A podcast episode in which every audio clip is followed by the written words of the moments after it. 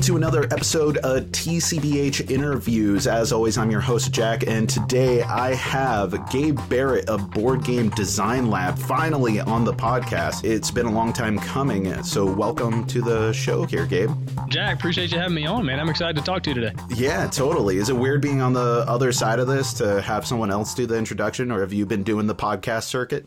No, I, this is uh, I think the second time that I've been interviewed, and it is a little bit odd. I look over here at my notes, and it's just a blank piece of paper, which is weird. like I don't I don't have all these like notes written down and all these things I, I want to uh, talk about. I'm, I'm I'm hoping that my brain will work well enough. And actually, this is the good thing about podcasting. I can uh, I can take a minute to think about things, and you can edit all that out and make me seem like I'm really smart. You're assuming yeah, that I'm going to be editing anything, but we want the the real oeuvre of Gabe here. So we we want those contemplative moments as you're thinking about what you're going to say next.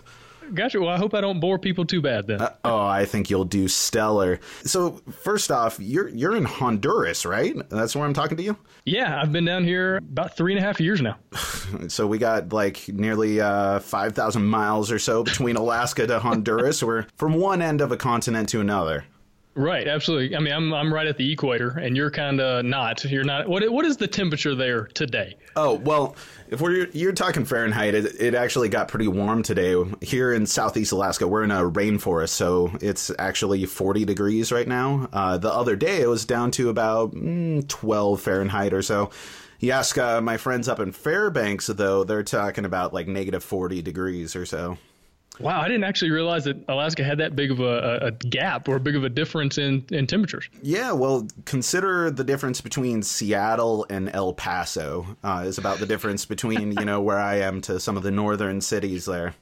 Is That's it, true. I, I, forget Alaska is uh, ginormous. It, it is epic. if there's any state that you want to describe as geographically epic, Alaska's got it. For sure. But it's funny, I was on vacation like seven or eight days ago. We went to uh, a little island called Amapala, right off the coast of Honduras over in the Pacific Ocean, and it was 94 degrees most of the uh, most of the days we were there. So Ooh. still a little bit of a difference in where yeah. I am and where you are.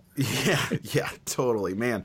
Uh, I went to Florida for Dice Tower Con this year, and that about killed me. So I, I couldn't imagine 94 in Honduras, but that's why I'm here where I am. And I kind of want to know about why you're where you are. Like, first off, where did you grow up, and how did you end up in Honduras from there? So I'm from Alabama. Uh, as you can maybe tell, I have a slight Southern accent. Just it's a little. Not nearly bit. as it's not nearly as as uh, profound as my mom's. You should hear my mom talk, man. It is it is just like. I'll, I'll have her on thing. the podcast. All right, we're going to bring in everyone. Get Gabe's mom yep. in to talk right. about the secret origins of Gabe.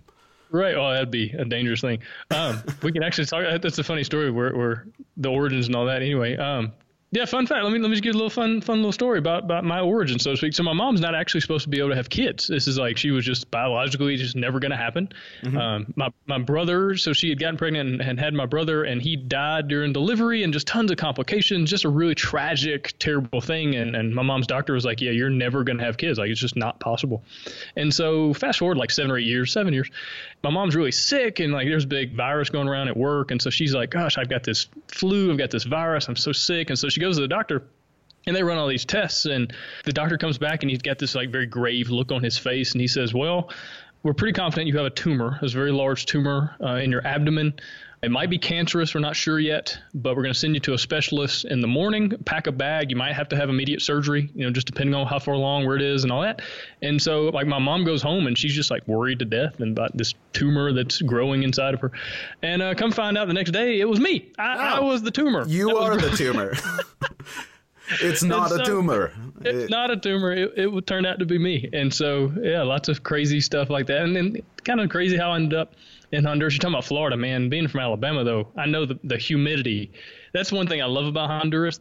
There's hardly any humidity where I am. It's like San Diego weather year round up here in the mountains where I live. And I ended up down here on a, I was on a mission trip. I was working for a church actually in Atlanta. I have a very long, like, winding path of getting different places, but I was working at a church in Atlanta and uh, I was doing homeless ministry, doing domestic stuff. I love the United States. Let me just say, I love America. I love Chick Fil A, and I love football, and I love speaking English. Like I love those things. The other things are cool too, but those are like my jam. And so I had no desire to do anything internationally. And the church I work for, they send a team down to Honduras every year. And three days before the trip left, the pastor, that was my boss, he had to back out of the trip. And so he literally comes to my desk there at the church and he says, Hey, Gabe, what are you doing next week? And I was like, I don't, you know, I'm working, got this meeting here, doing this over there. And he's like, Nope, you're going to Honduras. I was like, Mm mm no, no, sir. That, that's your job. That's not my job. I, I'm in Atlanta. I love America. Remember, I don't do Spanish. I don't do the other kind of football. It's not what. No. he said, yeah, pack a bag. You're you're going to Honduras and you're preaching and you're leading this team of people you've never met before. And so I get. I remember three days later getting on the bus, going to the airport, five o'clock in the morning, hungry, tired, didn't sleep much, you know, didn't know what we were doing. All I knew was we're going to Honduras. And so super frustrated by that whole like scenario and situation, the way it all worked out. I didn't know anybody. I figured I probably wouldn't like them, you know, but, uh, but anyway, I got down to Honduras on that mission trip. And during that week, we were working at an orphanage and I actually met the girl that I am now married to. She's from Alabama as well. She grew up two, two hours north of where I grew up. We, like our high schools played each other in sports. That's how close together we, we grew up. And anyway, I had to go to Honduras to meet a girl from Alabama. And so we eventually got married, and I moved down here, and we're adopting two little girls, and and now I teach at a high school. I teach English, and it's just been a crazy ride over the last three and a half, four years, man. Man, that is an amazing story, and there's so much that I want to pick out of that. Uh, first right. off, you know, you mentioned you're adopting girls. Well, that's that's my daytime non cardboard herald profession is uh, working in adoptions and foster care adoptions here in Alaska. You're talking about um, doing domestic work. What, what's that all about? When back before your Honduras excursion? Yeah, so I was working in Atlanta, um, and actually I still do this during the summer. It used to be year round, but now it's just during the summer where I, I organize mission teams to work with the homeless in Atlanta. And so it's mostly uh, middle school and high school age kids, sometimes college, sometimes adult, mostly high school kids that come to Atlanta, and we do a lot of like training on how to serve. You know, I don't want to say the right way, but to do it the best way. So you're not uh, hurting more than you're helping. So you're making sure people feel like you know like they have dignity. You're not just going out and throwing sandwiches at people. You're not just doing totally. stuff to make you feel better. Uh, you're you're going on you're not not going on mission trips just to change your Facebook profile picture. You know what I mean? Like you're actually going. Yeah, you're not taking like selfies in the the soup cafe, being like, "Look at how good I'm doing out here." right. It's it's funny because marketing is really difficult because we don't take any pictures really. Um, I, it's kind of something I'm totally against. It's like if you're here to take pictures, you're here for the wrong reason. Yeah, and so I still get to do that. Exploiting other people's um, you know horrible situations and that. Exactly. I tell students, you know, think about the worst day of your life did you want people taking your picture on that day? Think about people that are going through the worst day of their life. Maybe not the worst day, maybe the worst week, maybe the worst month, maybe the, the worst 10 years of their life that they've been struggling and dealing with something. And so the last thing we want to do is make them feel like like they're at the zoo, you know, like they're animals in the zoo or you know, I tell them it's not poverty tourism you know, we're not here just to look at the homeless people and point and take pictures and whatever. And so we do a lot of training on how to how to do things well uh, on training on how to go back home. So Atlanta's kind of a hub where people come in and learn how to go back home to their own communities and serve there and love people there. And you know, I tell them you're in Atlanta for a week and you're at your house, you know, 51 weeks. And so uh, just being aware that that your house, your community, your school, your neighborhood, all those things, it's it's more important than what you're going to do in Atlanta. Uh, Atlanta's a place to learn and then to go back home and take that with you and you know, letting people know that they're not the savior, like they're not going to save the day. You know, the mayor's not going to throw us a parade at the end of the week for ending homelessness. Like it's not going to happen. We're not getting the key to the city. Uh, we're just trying to go out and change somebody's day. Just try to love people right where they're at, and whether that's with uh, a hot meal or you know just a, a, kind word or helping them get off the streets. We we do work with, with partners. We don't do anything on our own. That's another thing that people do. They go out and do their own thing, and it really bothers me because you're there for a week, and so we make sure we partner with organizations that do it every single day of the year and we just come in and, and help them do what they're already doing. And so that, that's that's what I get to do. That's what I did before moving to Honduras, and that's still what I get to do in, in June and July during the uh, the summer season. And um, yeah, so I moved to Honduras, and then I was working at an orphanage for a while, about a year and a half, and then I worked with an organization that helps kids transition out of orphanages. You know, you kind of hit that 18, 19 year old mark, and you you get kicked out and so many, you know, it's, it's bad in the States, but it's really bad here from what I've seen, just what I've experienced, and, and, kids not having any idea how to live in their own country, like how to exist, how to open a bank account, how to get on the bus, how to wash their clothes, how to, you know, all the normal life skills that, that if you're in a family, you learn when you're five years old, eight years old, 12 years old, 16 years old. They have no idea. And so trying to help those kids just learn life skills. And, and now, um, let's see, I guess I started in August, so about six months now. I'm teaching at a high school. I teach English, teach literature and writing and that kind of stuff. So it's been an interesting journey last few years. Do you think that this is propelled by uh, your your faith, or is this propelled by like mentors in your life who have assisted you when you could have gone a different direction? Like you, you seem so dedicated to to service and to helping others, not just in an orphanage or in um, in a community with homeless people, but even Board Game Design Lab is in itself a service to others. Like what compels you? Yeah, so I'm, I'm a Christian. Uh, I've been a Christian since I was like like seven years old, when I had my little come to Jesus moment, so to speak. And but it didn't really become real to me until I was probably uh, probably my senior year of college. Actually, I was like 22, 23 when the, my faith really became my faith. You know what I mean? Mm-hmm. Uh, and I don't know. My whole life it's, it's been again going back to my mom. Uh, her whole, whole culture, her like her life was all about helping other people and serving and doing things. And so uh, I remember her dragging me along to a lot of opportunities to help people, serve people, and do different things. I think that just kind of built in me that just like that's just normal. You know what I mean? Like some people think, oh, I have to go and we have to do these trips and all that stuff. It's like, well, no, this is just just what we do. It's what we should do as people. We should help other people. That just that's, that's normal to me. That just it's it what makes, makes sense. sense. Yeah. Yeah, absolutely. And so that's just kind of been my, my story, I guess, is just finding ways to help other people. It's something I, I love doing. Um, it's something I enjoy doing in, in any any aspect. And so whether I'm doing actual like working for the church, like this is my professional job of serving, or whether it's an opportunity to take a hobby like board games and find ways to help other people, it's just I don't know. I feel like that's the best possible way to live. I had a friend. He was, you know, he was an, he's an atheist, and he and I were talking one time. And he said, well, well, Gabe, what if you're wrong? Like, what if all this stuff about Jesus is just garbage? You know, it's not true. What then? How would you live your life? And I told him, I said, well, you know, even if it was all a lie, you're still, still helping people. Yeah, I still feel like this is the best way to live of finding ways to help others and love people and show kindness and compassion and forgiveness, all, all that stuff that goes along with with actually following Jesus. Not not like not the following Jesus of like getting on Facebook and like destroying people in the comments. Like that's not yeah, I, not that I, side that people have kind of done, but just the loving mean. and serving. Yeah. yeah Unfortunately, you, many people know what I mean, and that's that's super frustrating. But um, yeah, not that style. Yeah, the the worst case scenario is that you're making the world a better place. You're making people feel valued. You're making them feel fulfilled. You're empowering other people in order to make good choices for themselves. Uh, and hopefully, you know, from your perspective, you're you're hoping to to lead them towards a light. But you know, worst case scenario, even if it was all garbage, you're still helping people to to stand on their own. and, and fundamentally, as humans, that that seems like what we should be all doing in order to make the world a better place. Yeah, definitely. I mean, it, it's so obvious to me, and I think to a lot of other people, that we're not supposed to be by ourselves. You know, we're just, we're, we're community-driven creatures. You know, where community is so important in our psychology and our emotions and, and everything about us, our physical state. You know, like people get sick when they're not around other people for too long, and when they don't get touched, and when they don't feel loved, and all that. And so it just seems to me that, that that's what we were made for. And now I believe that there's a higher power that that God was was instrumental in why we're like that. But even if you don't believe that, you, you can't deny that community community and, and working together and serving one another just seems to be a better way to live. Yeah, I, certainly it at least makes you feel better. Like you, you feel the benefit in, in assisting other people. You feel uh, fulfilled, or at least I hope most people do. I certainly feel more fulfilled when I'm helping others. But I could talk to you about social work. I could talk to you about all of this of faith, purpose. Uh, I could just spend an entire hour talking about all this stuff. But this is a tabletop gaming podcast, right. so we we should dedicate at least a little bit of time to that. So, you know, what what brought you into this modern tabletop gaming? That's a far cry from you know the football and Chick Fil A that you were talking about earlier.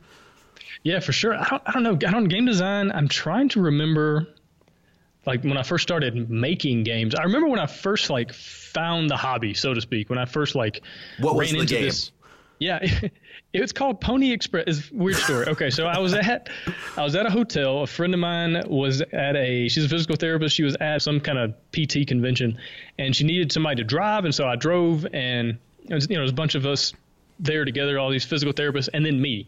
And so while they would go off during the day to all their like lectures and talks and breakouts and all that stuff, I was just kind of hanging out in the hotel. And I remember like they sent me a message that said, "Hey, what do you want for lunch?" And I was like, "Oh, you know, threw around some options." And they said, "Hey, what about Panda Express?" I was like, "Oh, okay, cool. I'll, I'll get on my computer and I'll find the Panda Express in the area." And so I'd been watching some YouTube videos and this is so like I don't know, it's so weird how it happened. I accidentally typed in the in the search bar of YouTube as opposed to the search bar of like the Google. top, right? Yeah. Yeah. So it didn't Google search it, YouTube searched, and I typed in I think I typed in Pony Express instead of Panda Express, right? And it popped up this this game review from Tom Vasel, and I was like, what is this?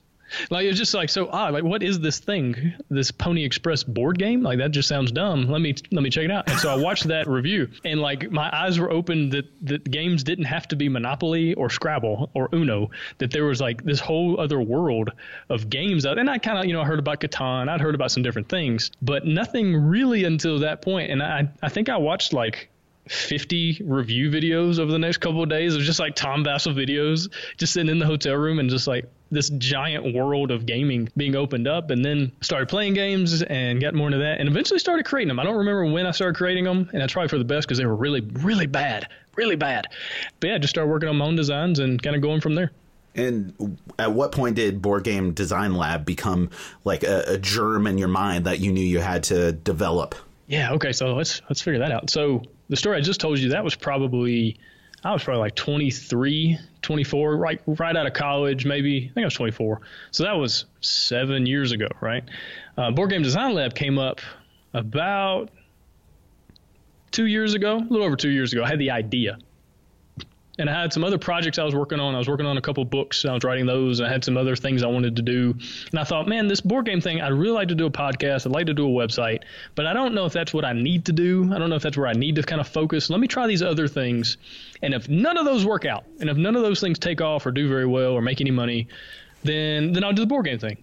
And all the other stuff basically failed. uh, it just didn't, you know, didn't take off the way I wanted to or, or hoped it would. And so I re- remember like running back into this idea of like this podcast and a website with all these resources. And so, yeah, about a year, actually right at a year ago, uh, launched the site and, you know, launched a few interviews that I'd kind of pre-recorded with some different designers and people. And the, the rest is kind of history. It's been, it's been a crazy year of just so many people um, downloading the interviews and sending me emails and talking to me about you know all these different board game design issues they're having and, and saying a lot of encouraging things and offering advice and suggestions. It's just been a really cool year. Yeah, it, it's actually kind of crazy. I think you and I are of an age. What are you, 31? 31. Yeah, 31. And um, also, we started our podcast right about the same time. I think independent, uh, like, I think maybe I, I first downloaded uh, one of your episodes like in April of 2017 or something. What did you start at, at the beginning of 2017, late 16? December, January 2016, 2017, right? I mean, literally like a year ago from when we are recording this. Yeah, so I started this and I think put up the first episode at the very end of October 16. So mm-hmm. we were starting within a couple months of each other. Now, um, I certainly wasn't uh, intending to to do anything uh, particularly noble with it, other than it was a creative outlet for me. Mm-hmm. Like this was a replacement for music, which is what I normally had done in the past. But I have a kid, and it, it didn't make a, a, lot of sense to be banging on drums and playing, you know, heavy metal guitar and punk rock bass and all that kind of stuff all the time with him sleeping next door. So I was like, okay, well, you know, big fan of board games. I, I haven't done writing in a long time. I'd like to just write some reviews and then I would use a podcast as just a way to hone my audio editing skills and practice new techniques that I'd never done before. It was supposed to be a diary of, I guess, my reviews as I was writing them. And I was like, if a hundred people listen to this, then I, I will be blown away. And sure enough, people came and listened and, uh, you know, similar experience to you of just being flabbergasted by uh, the amount of people that you not only have access to that are willing to come onto the show, but also uh, the the amount of appreciation from the the community. Now, again, mine is, is an entirely different thing. Yours is definitely a service. Mine is still much more selfish. Of uh, I just want to talk to these people, and you know, I, I, like the behind the music kind of aspect, secret origins. You know, I'm big, right.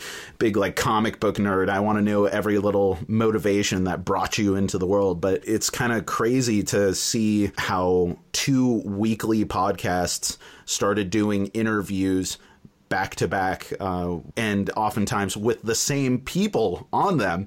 And right. at times I, would listen and I'd be like, he's got he's got Stegmaier on. I thought I was the Stegmaier guy, or you know, that kind of stuff. And there aren't a lot of people who are doing weekly interviews in the way that that we are. And I think that we've definitely branched in such significant directions that were of a kind. But I, I have heard from people be like, "Dude, your your rival Gabe just posted this interview." like my rival, you know, he's more. I like to think of him as a colleague. You know. Well, there you go. So uh, this this was meaningful to me to have you uh, on the show and to kind of talk about the the history and again the the service that you provide because I very much see it as that. And one of the most interesting things that uh, I've seen in um, the the community aspect, especially when I go to uh, conventions. Have you gone to many conventions or anything? You're in Honduras, but you know since starting Board Game Design Lab. Yeah, the main one I went to was Origins over okay. the summer. Yeah, uh, totally. it was a, it's a lot cheaper. I was already in the in the states during the summer, and so instead of having to pay you know twelve hundred dollars to get there, I could pay a couple hundred dollars, and so I was able to go.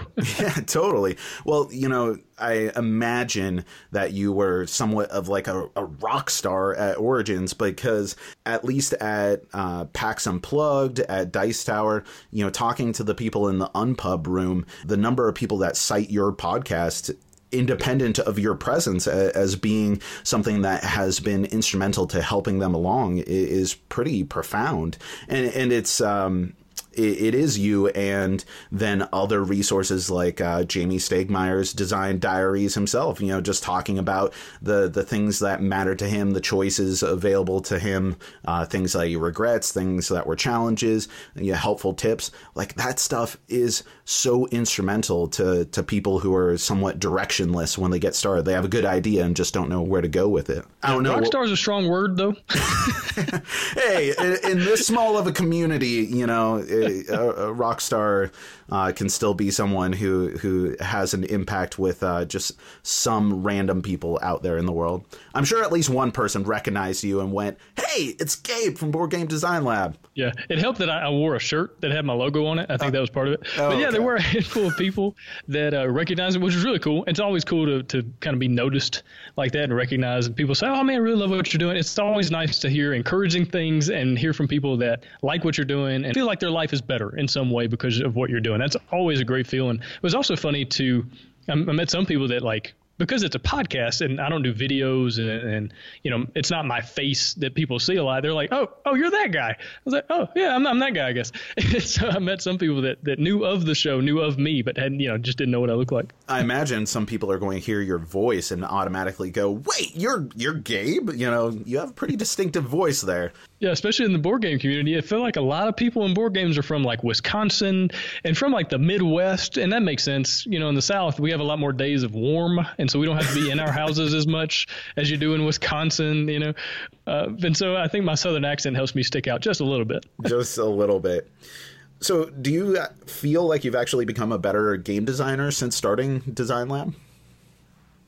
I've become like a million times better. Uh, it's just been great. Now, part of that's time, you know, and the more you do something, the more the better you get. Just that's that's anything. Ten thousand hours. So part of it, yeah, absolutely. And so part of it's just you know making a lot of mistakes, failing, figuring out what doesn't work. You know, the whole Thomas Edison thing. Figure out all the ways not to make a good game. And so part of it's that, but also just talking to so many people that are so much smarter than me and have been through so much more and learned so much more and just like gleaning as much as I can from them because part of the podcasting process, you know, I, I listen to the interview because as I'm interviewing, so I'm hearing what they're saying. But then because of the editing process, I, I listen to it again. So I hear every episode at least twice. And so I can really kind of absorb a lot of what they're talking about. And, and when you talk to Matt Leacock or Rob Daviau, Jamey Stegmaier, and these guys that know so much, it's it's really hard to not get better, to not learn just because they have so much, you know, wisdom and advice and information. And so, yeah, I've, I've gotten so much better over the last year do you feel like your your goals and and your motivations with design lab have evolved since you started it yeah, definitely. Because when I started it, I didn't have any preconceptions. I mean, it's kind of the, the same as you. It's like if I can get 100 people to listen to this thing, I will consider myself just extremely excited. and so to start things off, and it was very humble beginnings, and just saying, hey, uh, w- with me, I living in Honduras, I can't like go to the game store and buy a game, play it, and review it. Like that's just not possible. There's no game stores in Honduras, and if they were here, they'd all be in Spanish, and so it would make playing and reviewing games just you know just not a, a simple thing. And so I just I wanted to do something to give back to the community, to be part of the community, and being able to play a lot of games and review games and all that kind of stuff just wasn't an option. And so that's kind of where the the show came from. It's like, well, I can I can talk. I know how to talk. I know how to talk to people. I'm pretty good with people. I think I have a good enough internet connection hopefully, as long as my power stays on. Hey, and it seems so, at least as good as Alaska, so I'm pretty happy with that so far. Yeah, definitely. And so that's kind of where it started. And so, has it, is it evolving? Absolutely. I, I am so pumped for 2018 and and what's what's possible. You know, now that kind of got some traction and got a pretty decent uh, listener base, and uh, looking to do a crowdfunding campaign here in, in February, and, and, just excited about the possibilities and and just excited to see what people want. You know, and, and that's the cool thing about doing a Kickstarter or Indiegogo. You can kind of hear from your community and say, hey, here's here's these things do you want these things? If so, let's do it. If not, that's cool. We can do something else. And so I'm excited to just kind of see where the whole thing whole thing goes. What do you think has been the, the biggest challenge of the the whole endeavor so far? Third world challenges. I mean, it really is my power and my internet and like overcoming technical stuff. And uh-huh. so looking into you know looking into different ways to kind of overcome that. And um, I don't know. The the time has not been an issue really. It, it's kind of one of those things that I'm the kind of person like if I commit to something, I'm all in. It, it's and I don't I don't do the whole halfway thing, and that's why I wanted to wait about doing the podcast. I wanted to wait until I had gone all in on some other things and you know succeeded or failed, and then that way I could focus on this and go, okay, let's see what what this is. And so it, has been good just to jump in. And my wife's super supportive, and so she knows like every Tuesday afternoon I'm editing a podcast that's going to go live on on Wednesday, and on Sunday evenings I'm putting together a newsletter that, to go out on Monday morning. And so like she's she's been super supportive in, in the time that this has been taking. I think that was one of the questions uh, somebody asked on Twitter, like how much time do, do guys like you and I devote to this thing? And I was thinking about it, it's like 15 ish hours a week between interviewing, editing, finding stuff for the newsletter, you know, sending messages out to other designers, talking to people, trying to get them on the show, talking to listeners. All this, it's like 15 ish hours. So, I mean, it's a good little part time job going right now. I'd love for it to be more. I've got some ideas on other ways to, to do more, more content and things like that. Uh, but what about you? How many hours do you think you put in on, on a weekly basis? Oh man, I, I, think 15 is a good estimate. You know, I, I, try to streamline things as much as possible, and some weeks are a little bit more, uh, some weeks a little bit less. But because I'm trying to do video, I, I have two podcasts going at this point, and also the original intention of the the whole thing was to write reviews and get better at writing and feeling like uh, I was really being creative with it. Then uh, I think on some of the busier weeks, I can be spending, you know, 20 or more hours on it. But you know, it, it's it's a passion, right? You know, because it's a creative endeavor, I, I, feel fulfilled with the process, even if it can be really difficult sometimes. It is something that I feel like is um, is as much a hobby as it is a labor, which is a good thing. Definitely. Yeah, well, the journey is the destination for this kind of stuff. You know, this process is this is why we do it. You know, it's not for people to tell us great job or anything necessarily. It's just because we enjoy doing it, and that kind of is a reward in and of itself. Totally. Before we get straight up into listener questions, you know, what does the future hold for Board Game Design Lab? If if there's any peek behind the curtain that you're willing to give, you mentioned crowdfunding. Uh, you know, what is going to be the payoff of that crowdfunding if people are investing in Gabe and Board Game Design Lab. Yeah, well, one thing. Well, let me let me back up.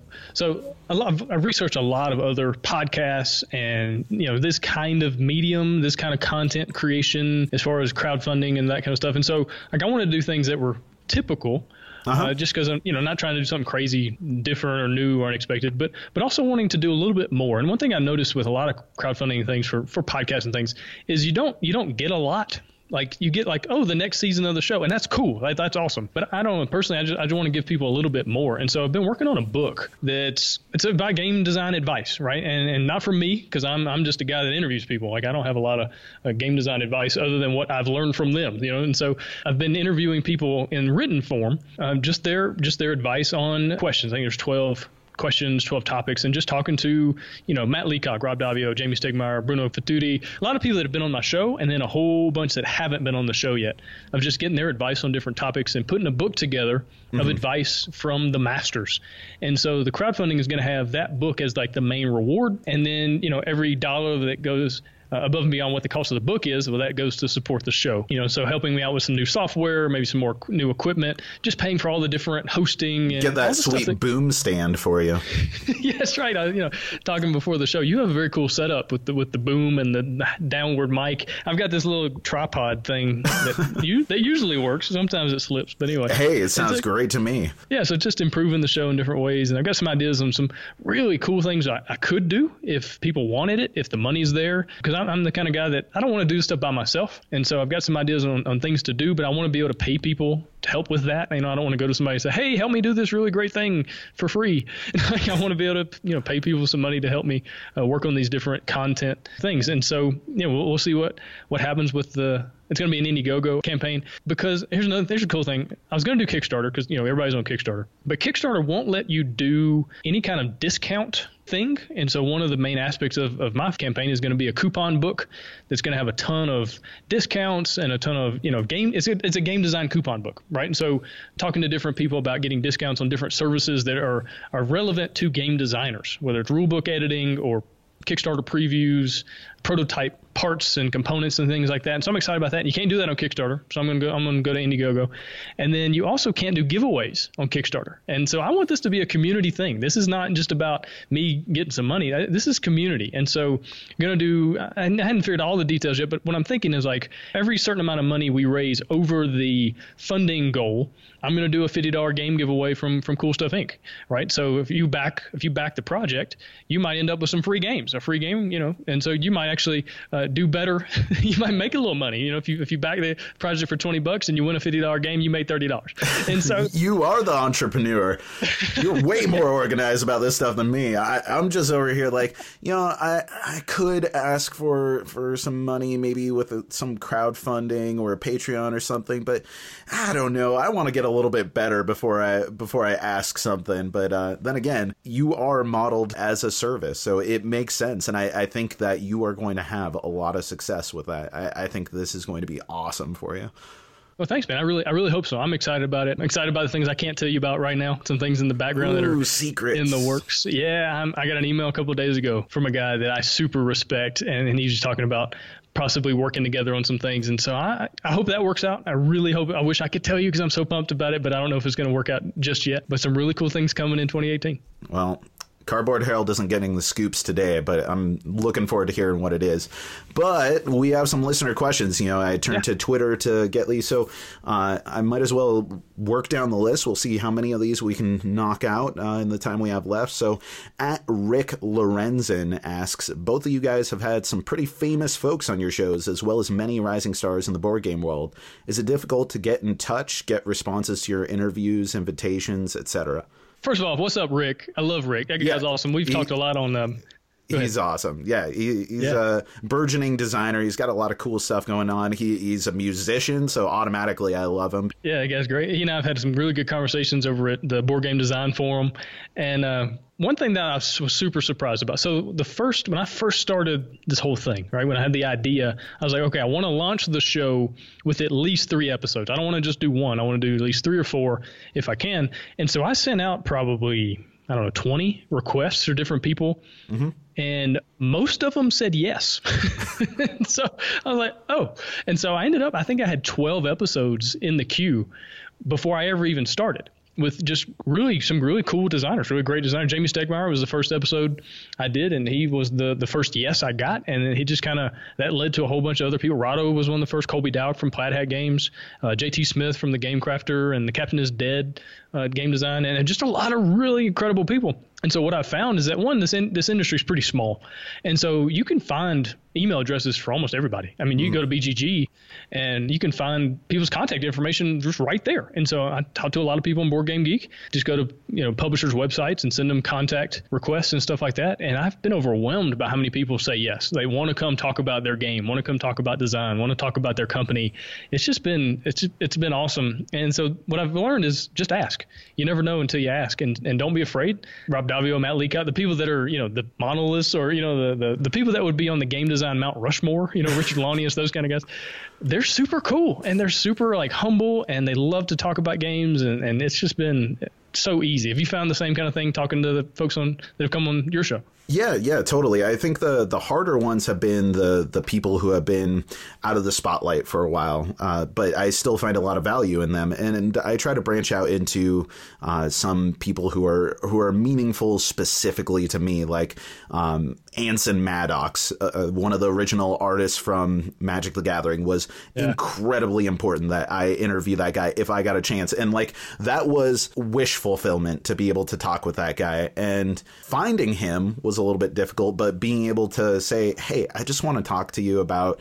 you know what what motivated you and, and, where you were at this point in your life and how you reflect on it now so many years later.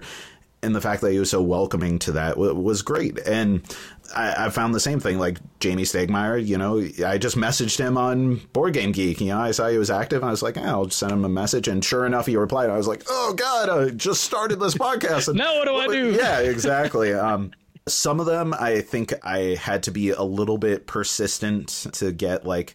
I, forget all the details surrounding getting Reinhard Knizia on, but that that one was like, whoa! I am amazed that the good doctor of board games is coming on the show. But for the most part, the community wants to support one another and they want to support cool projects. And as long as you're like a cool person who's enjoyable to talk to, you know, people want to talk and they, they want to you know show their products but they they also just want to hang out with other gamers. It, it's inherently a social medium. Even if you're someone who's into solo gaming you know part of gaming is that it's social. People sitting around at the table and geeking out about how awesome these games are. So people want to talk about it. So yeah, totally.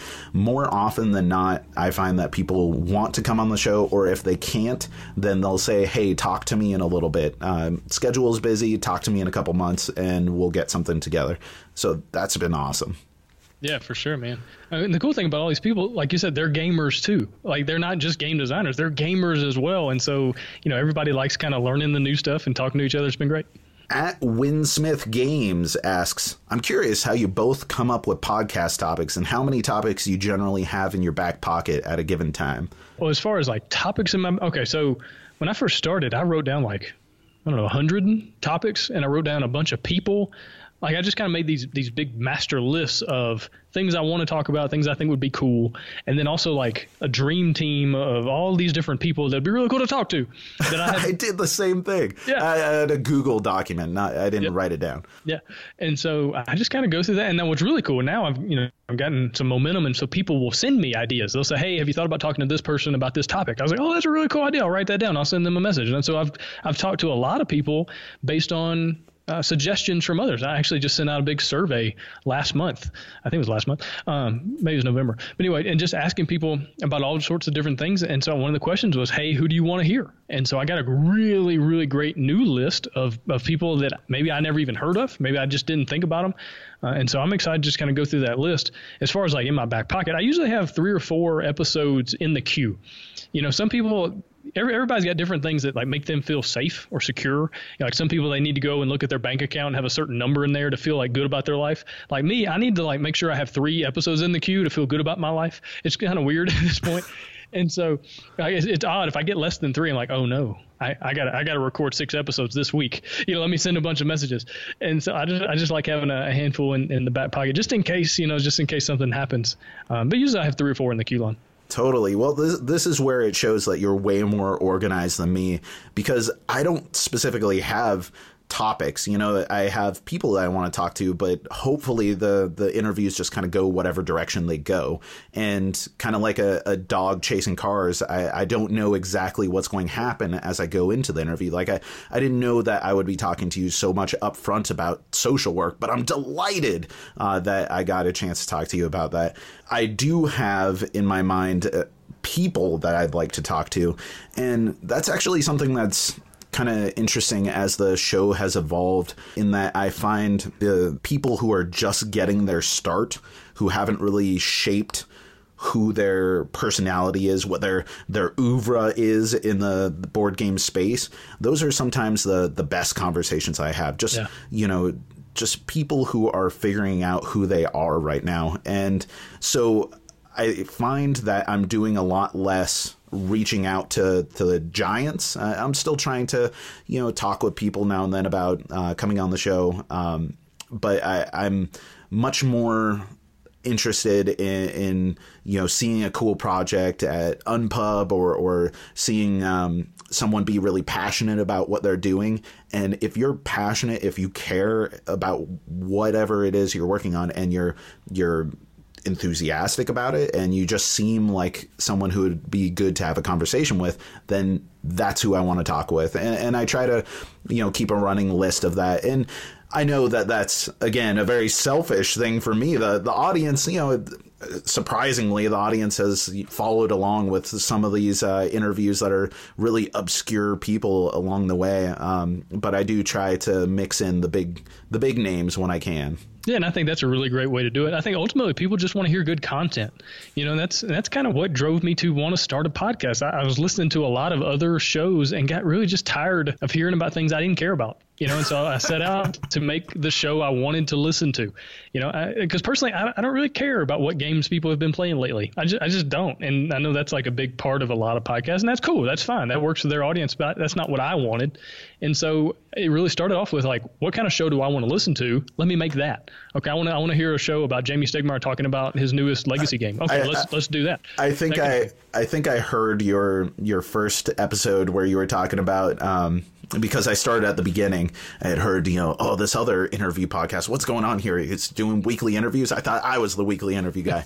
um, and in your first episode, you're like, I don't want to know about what games you've been playing. I don't want to know about where you grew up and all that stuff. And I'm like, ee, that's like every interview. I'm, you know, usually I don't focus on what games you're playing, but uh, I like the squishy stuff. You know, yeah. w- what makes great, you though. you. But that was a very distinct uh, memory, and I thought that was actually really cool that we had such different approaches to it. No, I think that's great because I don't think it would work very well if we were literally doing the same show. Totally. Like if you and I both were going after the exact same thing, like then I think we really would be rivals and we probably wouldn't be on each other's show. There could right be now. only one.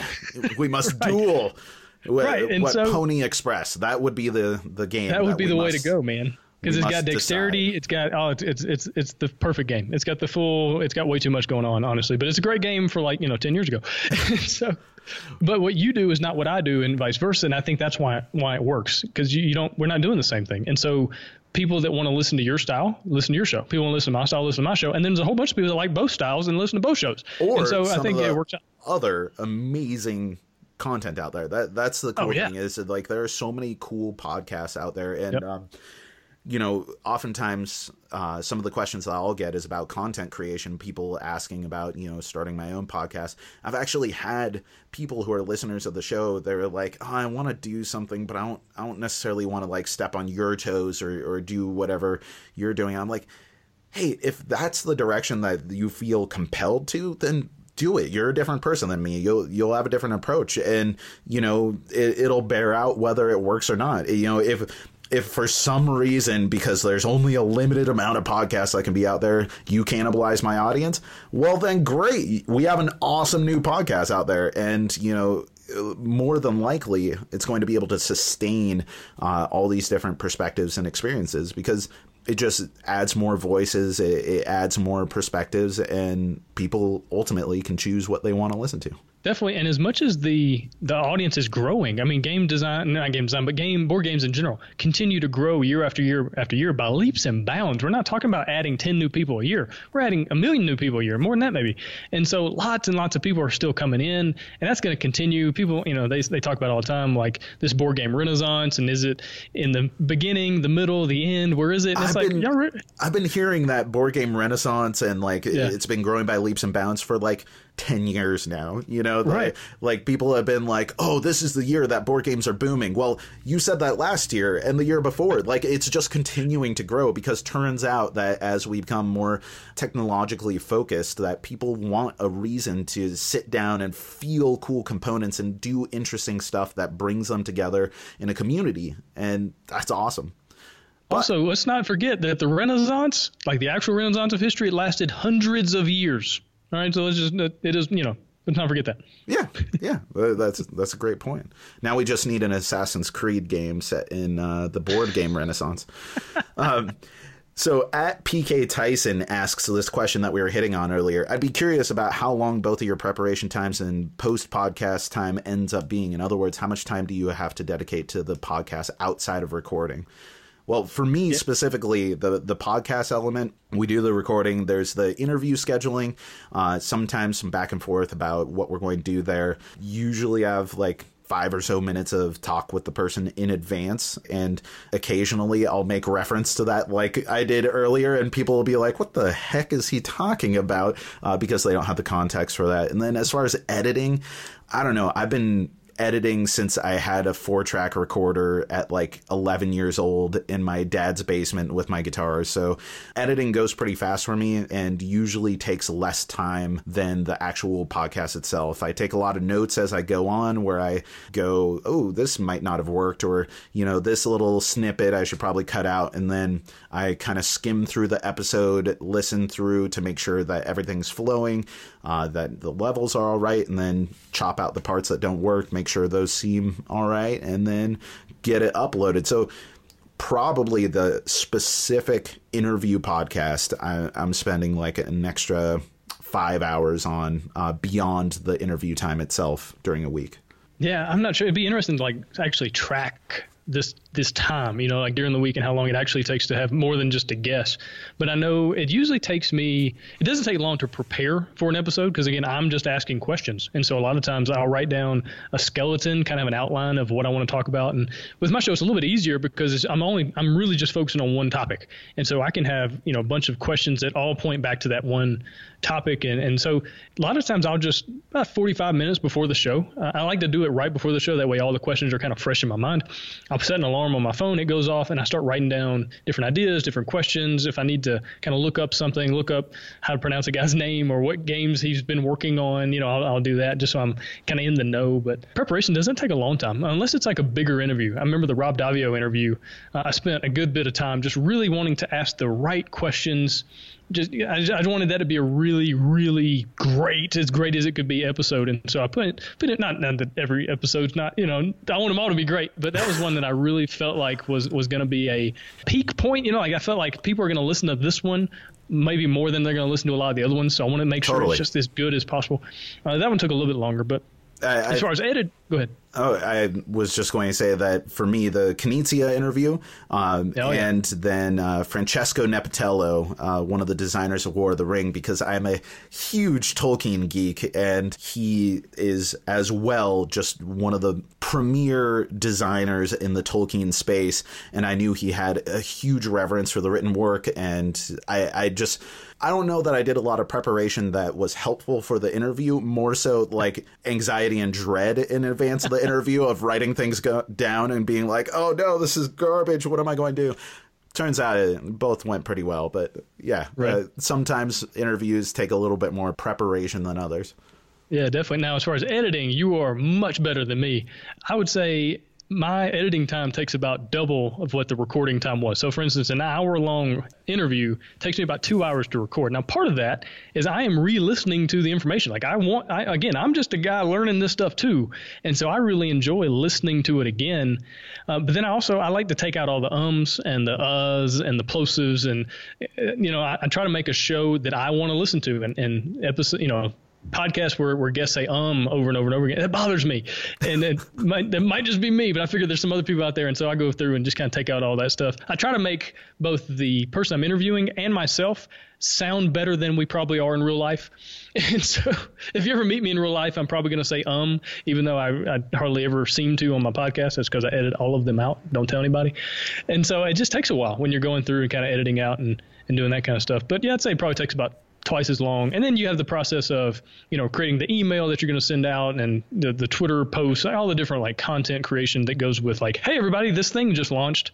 You know, mm-hmm. that goes into it as well. Yeah. Well, getting into some more of the technical stuff, what are each of your processes on the technical side? Equipment, software, hosting, and this is by at BlueCubeBGS. Well, I use a um, I record everything through my laptop, just a three-year-old MacBook Air, nothing special about it. Uh, I use for a mic the Audio Technica, I think it's 2100. I looked it up earlier. Yeah, 2100, just USB mic. Uh, it's, it's like 60 bucks, so I mean it's not expensive. You can spend a lot of money on this stuff if you want to, and it might sound a little better. I don't know. I, found this one works really, really well. You can get on Amazon. I use Skype to do all my interviews. I record through the Skype call recorder, which is like the most obviously named thing ever, like Hotel for Dogs. I mean, it just is what it says it is. Is the Skype call recorder for Mac. Uh, it works really well. It records both sides, and so I find that that's easy. I'm looking into uh, Zencastr though. I think if if I can get a little extra money through a stretch goal with the crowdfunding, I'm going to get a Zencastr account and, and use that. I think it because with my internet and, and people that have heard my show, you know that sometimes you hear kind of the sounds, the the, the beeps and the, the the odd noises in the background every now and then, or the it'll kind of like have a little. It's not static, but it just makes odd noises just because it's not the greatest internet. And so Zencastr, I think, will fix that problem. So I'm looking into that. Uh, but those are the kind of the, the technical things. Oh, I'll use Audacity to uh, do all the editing work. Oh, okay. Yeah, I use a GarageBand, but otherwise, a lot of our process is similar there. I got a MacBook Air, a couple years old. Uh, I'm amazed that this thing's able to handle all the uh, audio and video editing that I've been doing, and seems to be working just fine. Don't have too many crashes. Do Skype, audio recorder on Skype, uh, call recorder on Skype. And then the only other difference there is I have a Yeti Blue microphone, mm. which is kind of the the standard in a lot of podcasting. And I don't know, I love it as a musician and a podcaster. It's a it's a good, just easy, efficient, omnidirectional microphone, which makes for in person interviews, which I, have done several of at this point, uh, a lot easier too. Yeah, I looked at that one a good bit. It kind of went back and forth between the one I have and, and, the Yeti. It's, I mean, the reviews are great for both of these mics, and like you said, you, you do like I've seen a lot of your episodes that um at like PAX Unplugged, and like you do a lot of live stuff. And I think it's really cool. I'm really hoping to get into doing that whenever I can go to conventions. And I think your mic works would probably work a good bit better than mine for that mm-hmm. uh, purpose.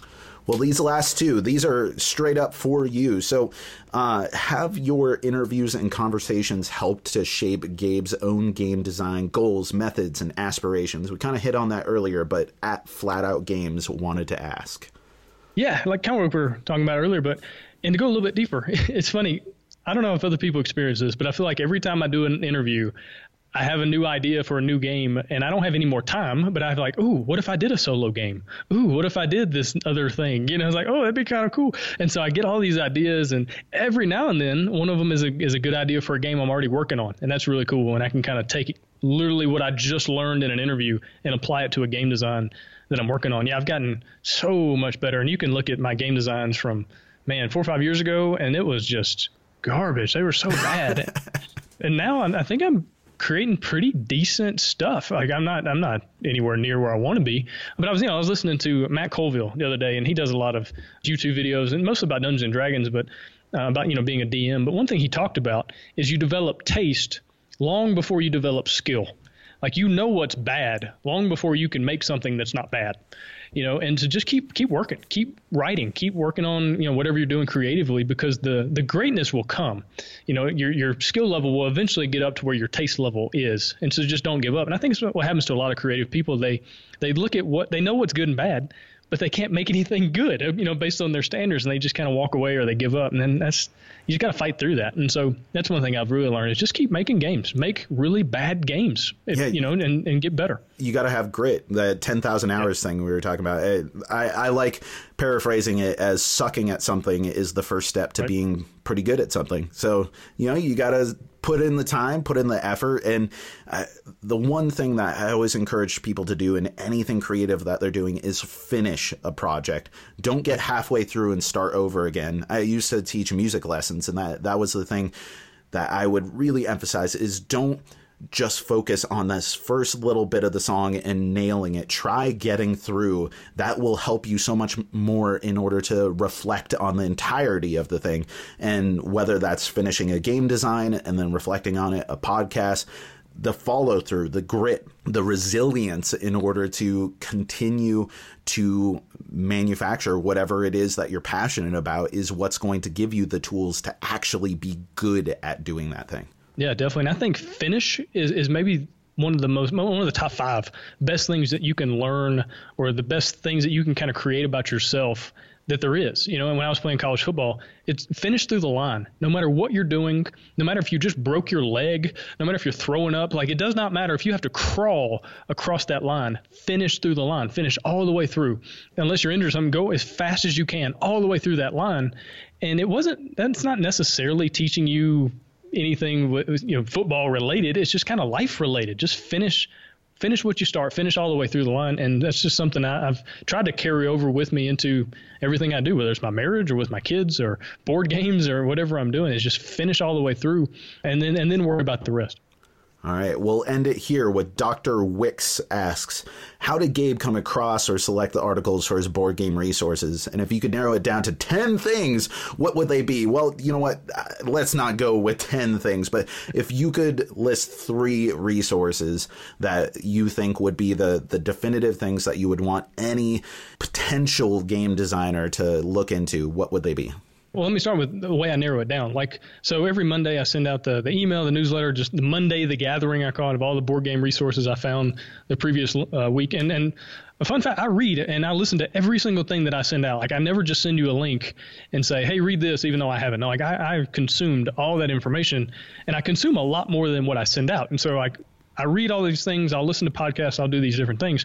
And I just send out in that email the things that I thought were really good, the best of what I read. Because, you know, I think of it again like what kind of newsletter would I want to receive? I want to receive something that doesn't waste my time. That's not these kind of random, like, okay, that was fine, I guess, but I've already read something similar. And like, I want to send people what's going to really be helpful, be a good resource. And basically, I want to uh, filter out all the stuff that's maybe, maybe not going to be helpful and that way they don't have to. And so I'm just trying to make their lives because everybody's strapped for time, and so I'm just trying to make uh, time a little bit easier. Um, as far as the the top three, man, Cardboard Edison is phenomenal. They, they just they, they have an incredible uh, conglomeration of just board game design stuff, and they got this really cool contest that they're doing is January right now. They just launched a contest, and, and, so that's a really cool thing they do every year. I love what they're doing over at Car- Cardboard Edison. Uh, uh, Jamey Rick, Stegmaier. Rick Lorenzen, who uh, messaged uh, us earlier with a question, he's submitting a entry for Cardboard Edison. Yeah. So that's super cool. Yeah, definitely. I've got a couple games that I'm hoping to uh, have to a, a, place when I've got to kind of get some. You want it to look good, you know. You don't want to just say, "Hey, here's my game on this Manila folder and these note cards." Like you want it to have a, a little bit of a, more of a table presence for that. And so I'm working on that right now. Hopefully, I'll be able to submit a couple this year. Um, I was actually a finalist last year. I was I was, I was pumped. I made the top I don't know, 17 or something. So hopefully I can do that again. And uh, yeah, if you're listening to this, never heard of it, cardboardedison.com, go find the uh, contest that they're doing and, and throw, throw your game in there. See what happens. That's last year I was like, I don't have any chance of winning, but let's just see what happens. And I made the top 20. And so like, you just never know uh, what's going to happen. And, and, it's a really cool thing. Uh, Jamey Stegmaier's blog is phenomenal. I, I think everybody on the internet that's a game design anything knows that. Like it's just an incredible resource for Kickstarter, for uh, customer service, for fulfillment, for distribution, like all the different things that go into game publishing, game design. He's an incredible resource. Um, Edo Baraf is I don't know I don't know if I can even do top three. Uh, I might have, have, more than that actually. I could probably do ten. Uh, Edo Baraf he does videos every week talking about different things. A lot of it's Kickstarter. He does a lot of interviews now where he's talking to people in the industry and uh, just really good content over at leagueofgamemakers.com. Uh, then there's also a guy over at uh, it's makethemplay.com. His name's Bastian. He, he writes really great articles almost weekly. Uh, pretty much every week I go to his site and I find something new where he talks about really cool uh, stuff, a lot, a lot of design theory, you know, ways that games can end or different mechanic or mechanisms that you can use in your game. Uh, Brandon Rollins, another one. Brandon Rollins, board game dev, I think, is what he goes by, and he does a lot of really great stuff. He's been putting out a lot of content over the last few months, um, just these like really in-depth, long-form blog posts. And so, uh, those are some of the main ones that, that I that I go to every week, and I, I can pretty much count on them to have something there that people are going to want to read, and that I want to read. That's another cool thing through doing this, I've learned so much just in gathering all these resources and because I'm reading it all and, and then being able to pass it on to other people. And so as much as I'm serving other people, it's, it's a service to me as well. And I'm learning and growing and, and just trying to help other people do the same. Well, where can people sign up for this newsletter and check out all kinds of board game design lab stuff? Yeah, if you go to boardgamedesignlab.com, there's a, a, place right there on the front page of the website, right on the home page, and it says, you know, win. You can win free games. You can get all sorts of resources and whatnot. Just give me your email address, and I promise I'm not going to sell it or anything like that. uh, and I'll send you weekly updates on you know, resources from around the internet and also for podcasts and different giveaways and things that the Board Game Design Lab is doing. And it's been great over the last year. Just built a really, really cool community Uh, of people launching a Facebook group, trying to bring those people together even more to connect even more and celebrate wins and talk through questions and figure things out and make connections as far as you know how to get better, how to encourage one another, how to hold each other accountable. That's another thing I think we struggle with as designers is is being accountable to get things done. Like you're saying, finish. It's so hard to finish when you're operating by yourself. And so trying to find ways to build community to help people not only learn and get better as designers, but also to get things done and and to feel like you have people rooting for you, kind of you know that are on your team, so to speak, that are really excited about your success. And so hopefully that'll be some uh, be a good way to create more community and and uh, help people get things done. Well, I think you're doing a heck of a thing here, and the community is certainly better to have you in it. So, thank you so much, Gabe, for coming on to the show. I, have really appreciated this. This is just awesome having a conversation with you finally. You're no longer the rival, you are the colleague, colleague that yeah. I have been looking for. So, thank you so much for coming on to the Cardboard Herald, and thank you to everyone who uh, gave us a question on Twitter. I really appreciate it definitely, man. I really appreciate you having me on. It's been an honor. Been a privilege to uh, Uh, just come on and, and, talk a lot about me. And, and again, I don't, I don't, get to do this much. I, am always the one asking questions. So, and maybe I talk too much. I don't know. But it's been fun just to, to kind of sit back and, and, talk about life and board games and all that. And so, again, yeah, I really appreciate you having me on. Totally. Well, thanks so much, man. All right. Have a good one. As always, the Cardboard Herald is a completely free service providing you with interviews, reviews, and recommendations. You can find all of our stuff at cardboardherald.com or check out all of our regular content on our YouTube channel. If you are interested in contributing, have some feedback, or just want your listener mail read on air, click the contact link on our site. If you enjoyed this episode on our interview feed, check out our sister podcast, TCBH Reviews, where we give you audio versions of our reviews, followed by a look behind the scenes of what went into making them. Lastly, this episode was edited and produced by Rob Conley of Ginger Cat Productions. Have a new audio project you need help with? Whether it's music or podcasting, Ginger Cat Productions can help you out. Find them at gcatproductions.com. Once again, thank you for listening. I've been Jack for the Cardboard Herald, and you keep on gaming.